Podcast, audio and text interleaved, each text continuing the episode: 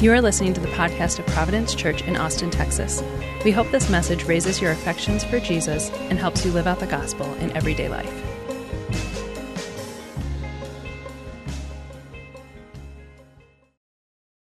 I don't know about you, but I love stories.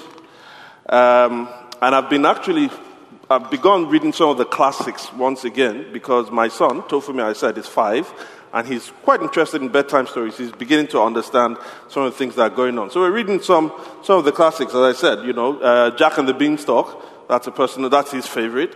Uh, he likes Beauty and the Beast. I still do not understand why. And uh, there's also Little, uh, Little Red Riding Hood. But you know, when we think about stories, sometimes we think of those classic ones. Well, we think of different forms of stories. One of them is the, the uh, folk tales. Now, I'm from Nigeria, and one of the things uh, sometimes we often don't understand is in Africa, uh, like for instance, there's no, there's no language like Nigerian, right? We do speak English. Why? Because we have different ethnicities. Uh, there are about 250 plus ethnicities in Nigeria. We speak different languages. So before they kind of set up the nation states, we really were different kingdoms. So originally, I'm, I'm, I'm, I'm a Yoruba person, the Yoruba people of West Africa. And we had, um, growing up, uh, passed over the centuries, there were loads of folk tales that were told. And these folk tales were, you know, the preserve of the people. It made us understand the things that were going on in the world. They gave us um, a sense of meaning of what these things were to explain the mysteries of nature. And now, so let me tell you one of those, my personal favorite. But before I do that, I'm going to indulge the African guy that is here now. Normally, when we're told stories, um, when we're growing up, they say something like this uh, story, story, and then the people that want to hear the story will say story. And then they would say once upon a time, and then you would say time, time. So it's story, story, you respond with story. And once upon a time, you, uh, once upon a time, you, you respond with time, time. So I want to read you guys a story. I'm sure you'll be a wonderful audience. So when I say uh, story, story, story, once upon a time, two women quarreled. And one of them went out secretly at night and dug a deep pit in the middle of the, in the, middle of the path leading from her enemy's house to the village. Sorry, the title of this is Why Women Have Long Hair. All right. So two women quarreled, and one of them went out secretly at night and dug a deep, a deep pit in the middle of the path leading from her enemy's house to the village well. Early next morning, when all were going to the well for water with jars balanced on their heads, this woman fell into the pit and cried loudly for help. Her friends ran to her and, seizing her by the hair, began to pull her out of the pit. To their surprise, her hair stretched as they pulled and by the time she was safely on the path, her hair was as long as a man's arm. This made her very much ashamed, and she ran away and hid herself. But after a while, she realized that her long hair was beautiful, and then she felt proud and scorned all the short haired women, jeering at them. When they saw this, they were consumed with jealousy and began to be ashamed of their short hair. We have men's hair, they said to one another. How beautiful it would be to have long hair. So, one by one, they jumped into the pit, and their friends pulled them out by the hair. And in this way, they and all women after them had long hair. The point of the story is if you have short hair, dig a pit and jump into it. now, we know that that isn't factual, and most folk tales weren't factual. The point was they were trying to convey a certain truth. And in that, we are voracious consumers of stories. And with stories, we're trying to convey something. So think of three uses of stories entertainment. We, do, we see that a lot with the series and, and movies that we watch. I think Designated Survivor is a wonderful thing. I don't know how many people think so. But it's great. It's all entertainment. We don't even know whether those things happen. But it's nice. It's just nice fun, right? But also moral lessons. Quite often we tell a story and the next thing we say is, and the moral of the story is. And then you think of advertisements, right? And basically, the advertisements are telling one story. You're this without this product, but with it, you can become this because you're worth it. the force and power behind stories is really that they make statements more meaningful. Also, they cause us to empathize more with people. Or sometimes they even force us into heroic actions when we envisage what we think could be a possibility our present is then shaped by our future, or what we envisage is the future. Now, the Bible latches on to all of these uses because stories are important. Now, in fact, contrary to what is often thought sometimes or practiced, the Bible is not primarily a law book, though it contains laws. It's not a pragmatic book, though it contains proverbs. The Bible is not a philosophical book, though it contains philosophical musings. In fact, the Bible is not a secret code book, though it contains. No, no, I don't think it contains any secret codes. Just forget about that. Obama is not the Antichrist, all right? So, no, the primary genre of the Bible is its narrative or story. It's not just a compilation of stories, it's one big story, what some people call a meta narrative, and I would say it's the story of all stories. Now, like folk tales, it's a story that's also rooted in history. Now, here's something we mustn't also forget. With the narrative and the story that is being told in the Bible, God provides to us the most important, meaningful, and best news for your life and mine. It's called the gospel. So today I want us to look at this message called the gospel story, and I want us to consider it in three parts our stories, God's story, and then the question, whose story? Our stories, God's story, and then the question, whose story? So let's think the first point. Our stories.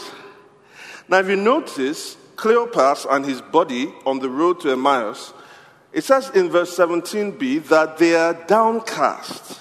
They're downcast. And in verse 22, it says that they're amazed. Amazed. Now, why? Why are they downcast and why are they amazed? Well, really, we can put it this way stuff has happened. Stuff has happened. If you look at verse 14, it says, they were talking with each other about everything that had happened. Or even in verse 18, are you the only one visiting Jerusalem who does not know the things that have happened there in these days? Now, what had happened? Well, we're told in verse 20, it's about their hero, Jesus of Nazareth, as you see in 19. And in verse 20, we're told that this hero, Jesus of Nazareth, has just been executed by the authorities like a mere criminal or an accursed person. Now, if I told you that, you probably think, well, okay, I understand that. I understand why they're downcast. You know, someone that meant something to them has been, you know, he's been, he's been executed. Fine. And, and that would be, you, you know, that kind of understanding would be sufficient. Or well, it will be okay, but not sufficient. You see, for you to fully understand and track with them why they are really downcast, you need to understand the statement about this person who's been executed. You want to put it within the context of the story that has been going on. You see, we don't really fully understand things if we don't understand the story that is a, it, the statement is embedded in.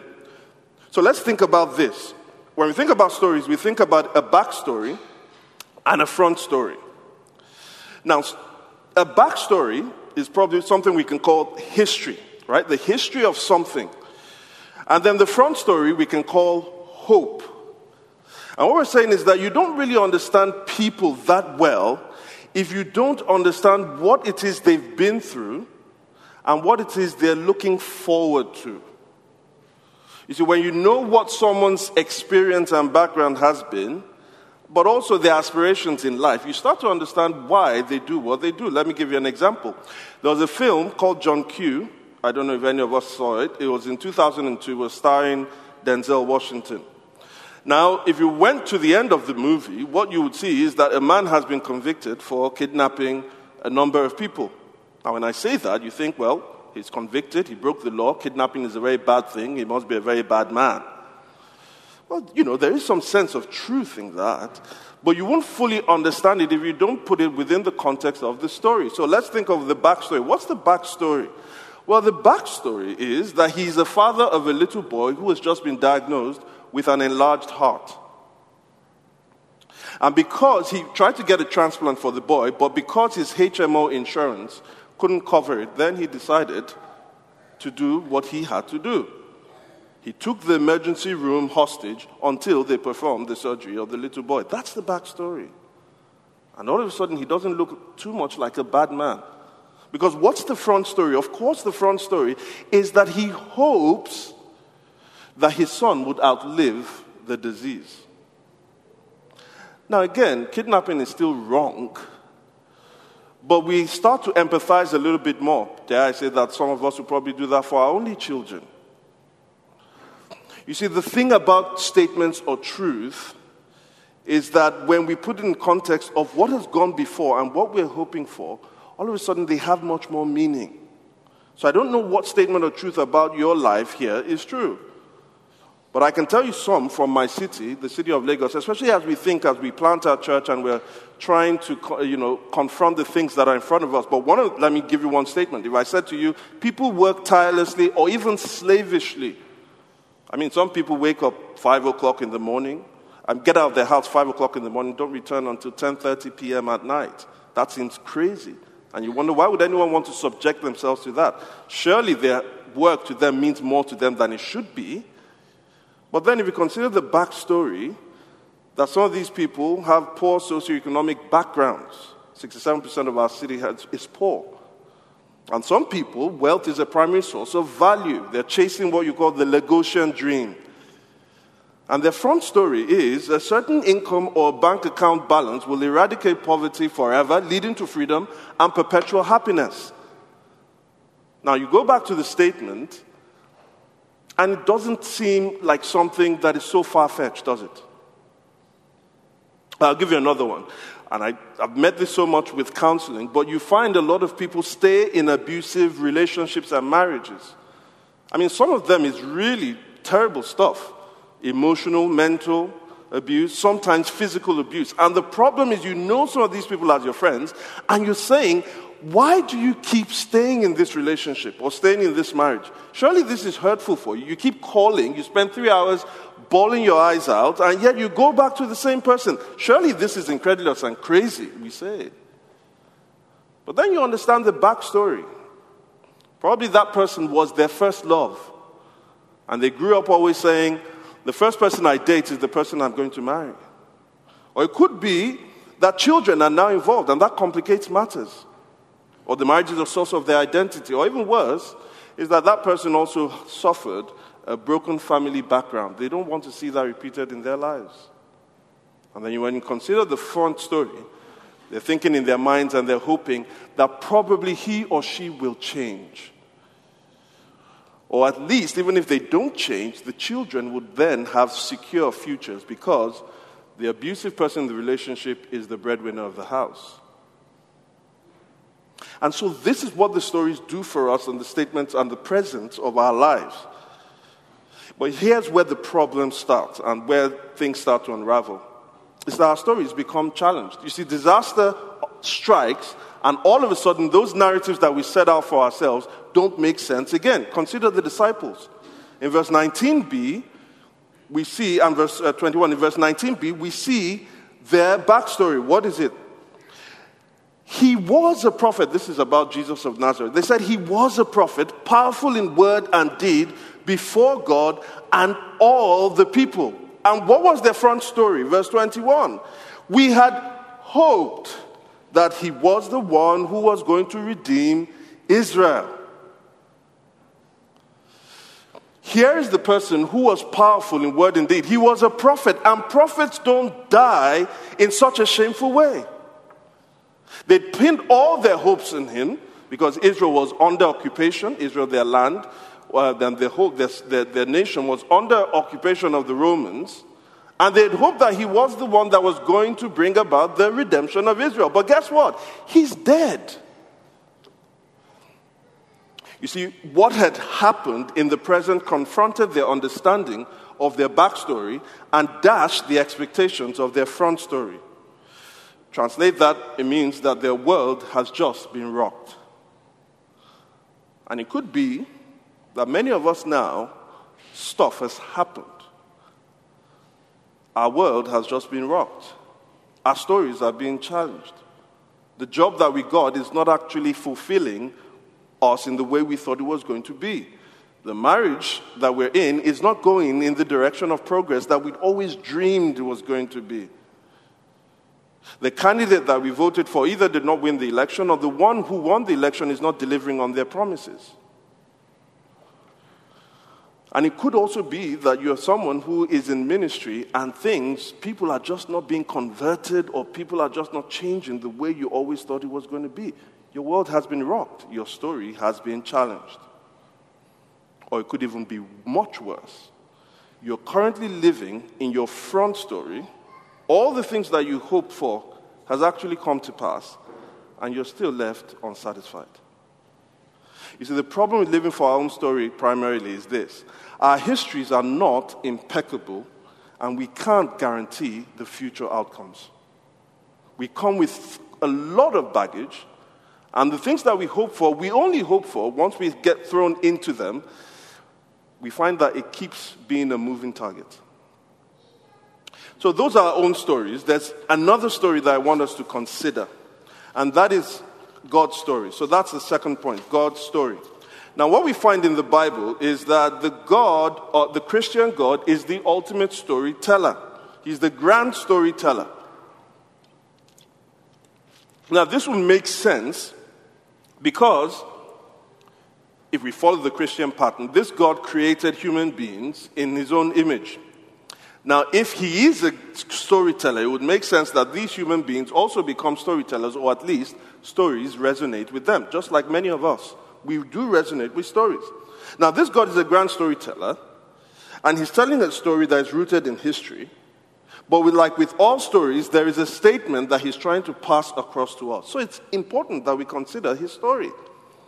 Now, there's a, a, a, theologian at Duke University. His name is Jeremy Begbie. He's also an accomplished musician and musicologist.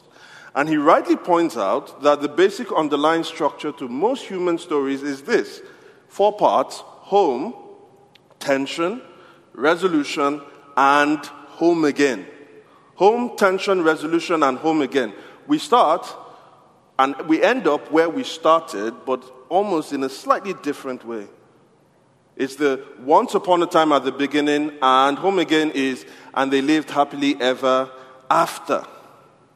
Now we see that um, in many movies, don't we? I mean, this whole we start in, uh, we start in, um, and end in the same place, but actually we go through a twist that leaves us at the edges of our seats, which is eventually resolved, and then we get back to where we're going.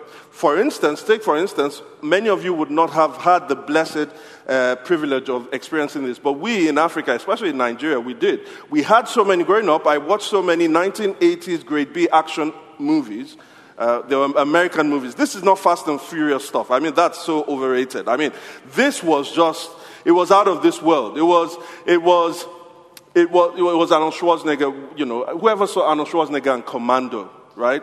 Yeah, he, he wants to forget that kind of movie. But it goes something like this Guy is such an ordinary guy, but guy meets girl. Girl is beautiful, guy likes girl. Girl likes guy, guy has a family. And then, for some reason, some bad guy comes, kills his family, and takes girl away. So what's guy going to do? He can't face the bad guy, but somehow in his wandering, he meets a Japanese sensei. All right, and, and, and the Japanese sensei, you know, he, he, he, he, wants him to train him, but the, but the guy is absolute crap. He, he, he messes up on all the different tests. And he wants to give up because he thinks that the sensei is actually, is, he's, he's, he hates him so much. But the sensei can see that he's got a little light in him. And he thinks he can bring out that light. So he stays at it. And months go on and months go on. And all of a sudden, the guy's getting better. He's getting better. He's getting better. And one day he goes out, just as he's beginning to bond with the sensei, he goes out. And then he comes back and he finds out that bad guy has also killed the sensei. Oh dear. So what does he do? Now he's about to go and revenge. He wants to go and save and get the girl. So he gets like a truck, well, three truck loads of ammunition all by himself, but he doesn't put them in trucks. He somehow puts them in a backpack. And he gets to the headquarters of the bad guy. There are 2,000 men there, and within 10 minutes, he kills all of them. Never mind that they keep firing at him, the bullets somehow always dodge, and then he shoots one bullet and he kills 200 people.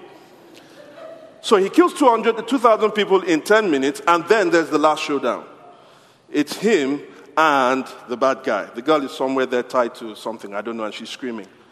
And then, for 15 minutes. You know, he killed, he killed 2,000 people in 10 minutes, but this one goes for 15 minutes with the bad guy. And 13 of those 15 minutes, the bad guy is winning. He's winning. And just about, as about he's about to kill him, all of a sudden there's a vision of his sensei. It comes to him. And then he starts to rise in true Hulk Hogan fashion. And he rises and he rises, and eventually he kills the bad guy, and then he gets the girl, and the credit starts to roll. Now, what has happened? Forget the terrible acting and the terrible storytelling. We've gone from home to home again. He started with the girl, and he's back with the girl again. Except that now there, ha- there was a twist, there was eventually a resolution, and they lived happily ever after. You see, this is what happens when Jesus points these disciples back to the Bible, as we see in verse 24 and verse 44b. He starts to tell them the storyline of the Bible. You see, the Bible also has four parts. We can take it as creation, fall, redemption, and new creation. New crea- uh, we start at creation, we end in new creation. The same thing, home and home again. It starts with Genesis 1, verse 1, where it says that God created the heavens and the earth. And at the end of the Bible, Revelation 21, 1, you say, we see that I saw a new heaven and a new earth. Now, were we to jump from the creation to new creation, and especially when you consider in Genesis 1 27 and 28 that God created man in his image and told them to be fruitful and to multiply, if you jump from just uh, from creation to new creation, what you'd see basically is that they've multiplied themselves. You know, God created a perfect world, but it was incomplete. He had two people. He told them to be fruitful and multiply, make culture of the world, make something out of all the raw materials that I've given to you. And by the time you get to Revelation 21, that's exactly what has happened.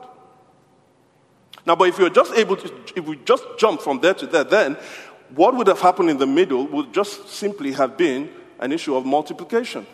Adam and Eve had children, those children had children. I'm sure you're thinking now, how did they have children? Well, look, the children married themselves and they had children. Just get over it. but if that were the case, then the Bible would really be a small book. It would just be multiplication. Now, the last time I checked, the Bible is a very huge book. And the reason for that is because we do have attention. In Genesis 3, it's introduced. There's an antagonist, a talking snake, who then tricks, deceives the man and the woman to make them think that they could be like God instead of the Creator God, and then they rebelled against Him. Now that caused to multiplication of sin. Their children didn't like each other, one killed the other one. Eventually that multiplied. More people, as the people multiplied, the sin multiplied. At one point, God actually wipes out all of the people of the world. He leaves eight people, and then they start again. They multiply, but then the sin continues to multiply. If at one point you're dealing with individual sin, by the time you get to Genesis chapter 11, you're dealing with concerted systemic sin in the Tower of Babel. So, what does God do? He judges. But when He judges, they disperse. He, ju- he, judges them by giving them different languages so that they can't work together in unity again. But they disperse, and now we have different nations. Different nations, nonetheless, they have sin with them. So, what's going to happen? Well, if you had the different nations and sin in Genesis 11, by Genesis 12, God starts to unravel things. He calls a guy called Abraham, and he says, Now, those cursed nations, in you, those cursed nations will be blessed. Well, then what happens? Abraham wanted a child. He couldn't get a child. For 25 years, he held on to God's promise. Eventually, he's almost 100. His wife is 90. They give birth to a child. That child marries a good girl. But before that, he was meant to kill him. But no, he didn't kill him. So he marries a good girl. Then he has twins. The twins don't really like each other, but eventually they reconcile. The bad one of the, of the kids, of the twins, has 12 children. The 12 eventually become 70 one of the 12 children, uh, tw- 10 of the 12 children had sold one into slavery. He becomes prime minister in a nation. Those 70 move into that nation. They enjoy themselves. 400 days after, a king comes who doesn't like them because they've multiplied. Now there are millions of people, and they become slaves. What's going to happen? Well, eventually, God delivers them. They go through a sea. They eventually enter a land that God had promised them. They decide to do things that they are not meant to do, and that's because they don't have a king. God eventually gives them a king. He's a bit of a stud, but he's actually terrible, so God kicks him out. He brings in another guy. That guy is a, God, is a guy after God's own heart. Even though he murders, he commits adultery. I wonder what it would be if he wasn't a guy after God's own heart. But then he also has kids. The kids are often bad. There's a succession of the kingly lineage. Most of the kings after him are really bad. A few good ones, but the sin multiplies so much that God kicks them out of the land. He kicks them out of the land. They now start going into different nations. Empires start to rise. One empire falls, the other one rises. They're still there. Eventually, an empire comes, and some of them are able to return back to the land, but they don't have a king. And until they come to the point, God doesn't speak to them for almost 400 years. They have no king for well over 700 years. And God then comes to them. And that gives us the context here. Because those same people are now under Roman occupation. And these disciples had hoped that he was the one that was going to redeem Israel. And he's dead. That's why they're downcast. What's going to happen to the story?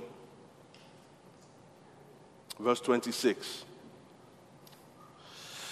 Did not the Messiah have to suffer these things and enter into his glory? What Jesus was telling them was, guys, don't you understand? This is part of the story. This is where resolution meets tension.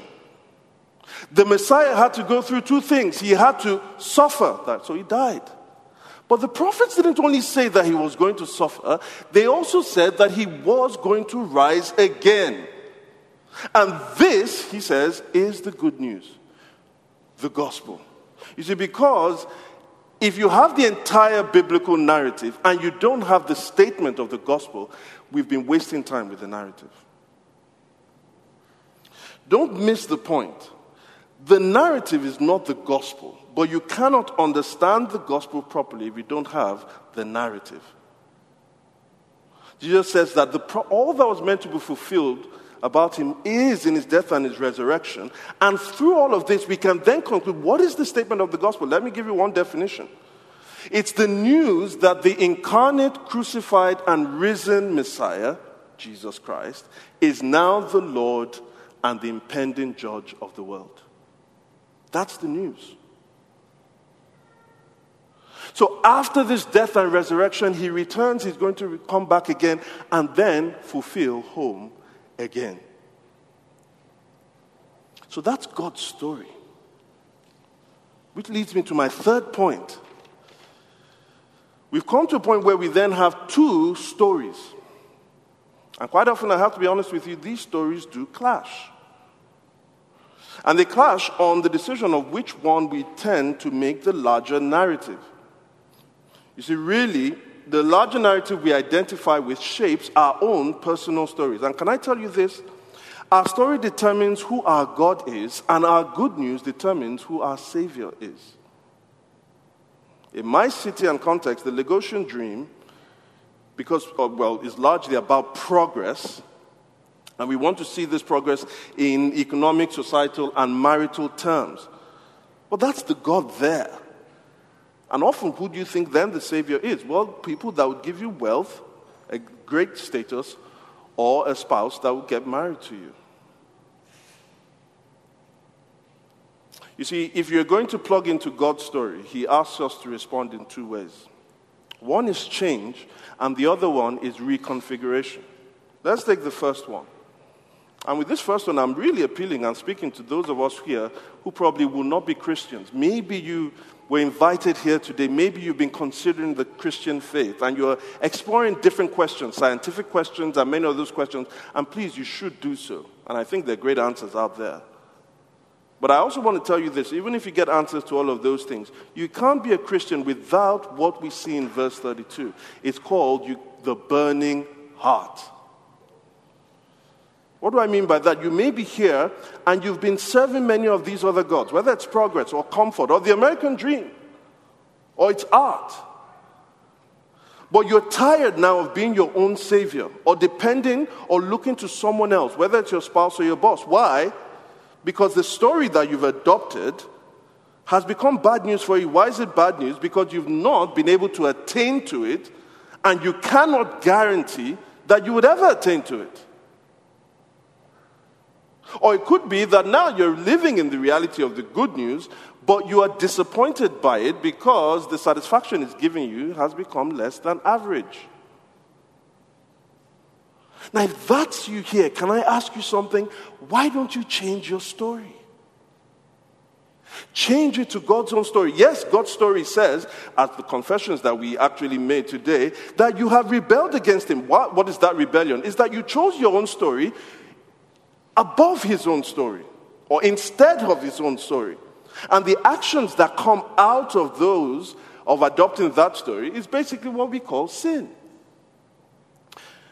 Now, you think, you say, well, I know that, but the problem is now I'm under the judgment of this God. And I cannot stand that judgment. And that is why I have to run away from him. Can I say that's the biggest mistake you'd make? It's the biggest mistake you'd make because that same God under whose judgment you are is also offering the forgiveness of those sins. Why does he do it? He does it because he loves you. But you're not lovely, precisely. The gospel is this that whilst we were yet sinners, whilst we didn't have our act together, God still loved us. And in the death and resurrection of Jesus Christ, He's saying, Can't you see how much I love you? You don't have to fix yourself up. You see, with your own story, you cannot guarantee the ending. And you come with a less than stellar past. In this story and the good news, God offers his son, who comes with an impeccable history. But he takes your punishment and gives you his own blessings. And I can guarantee you that what he offers, the end of that story, he will be able to give. Why? because he did not stay dead. He rose again. If you adopt this story, I can also guarantee you this. What happens to your smaller stories? Because those smaller stories still exist. We still go to work, we still raise our families. But if you fail at those stories, you will not be crushed. If you succeed at those stories, you will not be disillusioned. Why? Because you're guaranteed success in now a larger story that you'll never be disappointed by. Is your heart burning? Well, if it is, why don't you come to God through Jesus Christ? Well, the second one is that as professing Christians, we're not exempt. We too need the burning heart. Don't forget that these guys were disciples of Jesus. Now, many of us, uh, we may not know it, but we give tacit approval to God's story. It kind of works out this way God's story is there, but that story becomes smaller and subsumed within our own larger or our culture stories. You see, God, with the disciples, as we see again in verse 19 and verse 21, they saw Jesus as dead, and because Jesus had been unjustly killed, they had subsumed that Jesus was an innocent bystander in what the chief priests and the Romans had actually done. Poor Jesus, they thought, and poor us. But Jesus was no innocent bystander in his death. It was precisely fulfilling God's plan. When we start to take our own story or make our own stories larger than God's own story, we're saying that God should become an a bystander in our stories. We don't get rid of God, we just domesticate him. He becomes the genie that, if we rub in the right way, will give us all we want. You know what genies are? Genies are all powerful, but they're also slaves. In other words, we don't deny God, we just recreate him in our own image. But God says, the best thing for us to do is to reconfigure. By that we mean, what does it mean to grow as a Christian? It's not just to obey a certain set of rules. No, to grow as a Christian is to increasingly make God's story larger in your life and make your story smaller in that same context. I know the question you're asking. Wouldn't my story and ambitions change? Absolutely. And joyfully so. You see, God always has a better plan for us, much more than our culture determines. And even when we don't actually know this, we know that we can trust Him. What is his own plan for us if we do receive Jesus? Well, verse 48 and 49 says, Repentance and forgiveness of sins will be preached in his name. You have been witnesses of this. He calls us to be witnesses, and he promises us to give us power. Now, what do I mean? As a witness, it means that we tell about what we've experienced. Um, my favorite restaurant now in, in, in Austin is a place called Thai, Tycoon, right? Am I, am I correct? The food is excellent. I mean, it is just, it's to die for. I know some of us here, probably we go to a restaurant that we like, or we listen to an album that has just come out. What is the next thing we do when we've enjoyed it so much? Do we keep it to ourselves? No, because the natural thing for us to do is to call others to come and hear or experience what we've experienced. Come and see that the Lord is good. Taste and see. And if you taste and see, why aren't you telling others about him? No, God calls us to live a different life, to, talk, tell, to tell of his story, his Savior, and his good news. But that's not all that it means to be a witness. You see, God says that not only will you tell, but I will give you power to be witnesses. In other words, He gives us the power to live in a way that confronts our culture and the culture's narratives that are destructive. When we receive this power in the Holy Spirit, we become less tyrannical as leaders. We become husbands, loving husbands that lay our lives down for our wives, even when they annoy us, which happens often. Um, we become better workers, more productive workers. We become more generous and kinder people.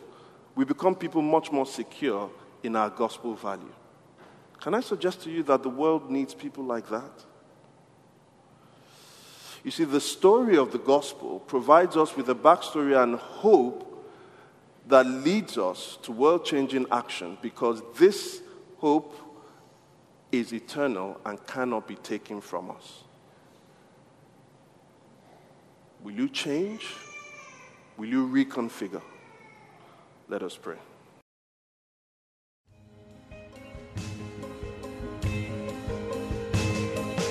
Thanks for listening to the podcast of Providence Church.